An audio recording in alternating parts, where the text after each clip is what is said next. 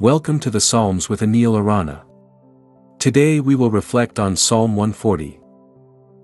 Rescue me, Lord, from evildoers. Protect me from the violent, who devise evil plans in their hearts and stir up war every day.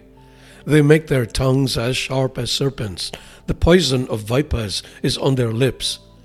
Keep me safe, Lord, from the hands of the wicked. Protect me from the violent, who devise ways to trip my feet. The arrogant have hidden a snare for me. They have spread out the cords of their net, and have set traps for me along the way. I say to the Lord, You are my God. Hear, Lord, my cry for mercy. Sovereign Lord, my strong deliverer, you shield my head in the day of battle. Do not grant the wicked their desires, Lord. Do not let their plans succeed. Those who surround me proudly rear their heads. May the mischief of their lips engulf them. May burning coals fall on them. May they be thrown into the fire, into miry pits, never to rise.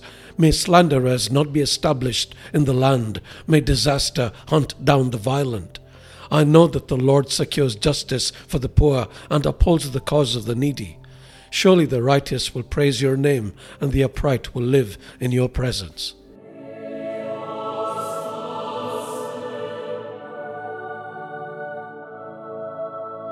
We live in a world where evil is very much present.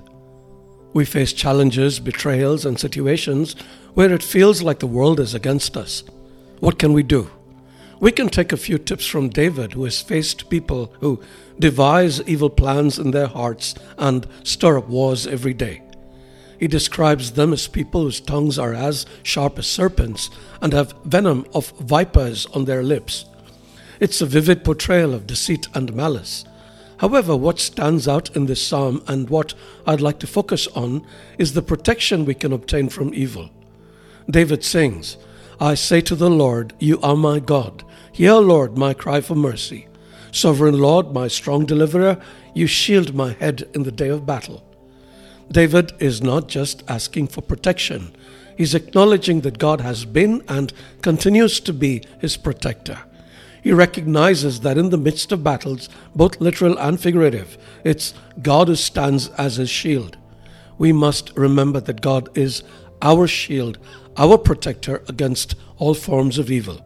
Jesus taught us a prayer, and one of the petitions resonates with this theme in the psalm. It goes, And lead us not into temptation, but deliver us from the evil one. Jesus acknowledges the reality of evil in the world and teaches us to seek God's protection from it. In his letter to the Ephesians, Paul expands on this theme of protection. He writes, Put on the full armor of God so that you can take a stand against the devil's schemes.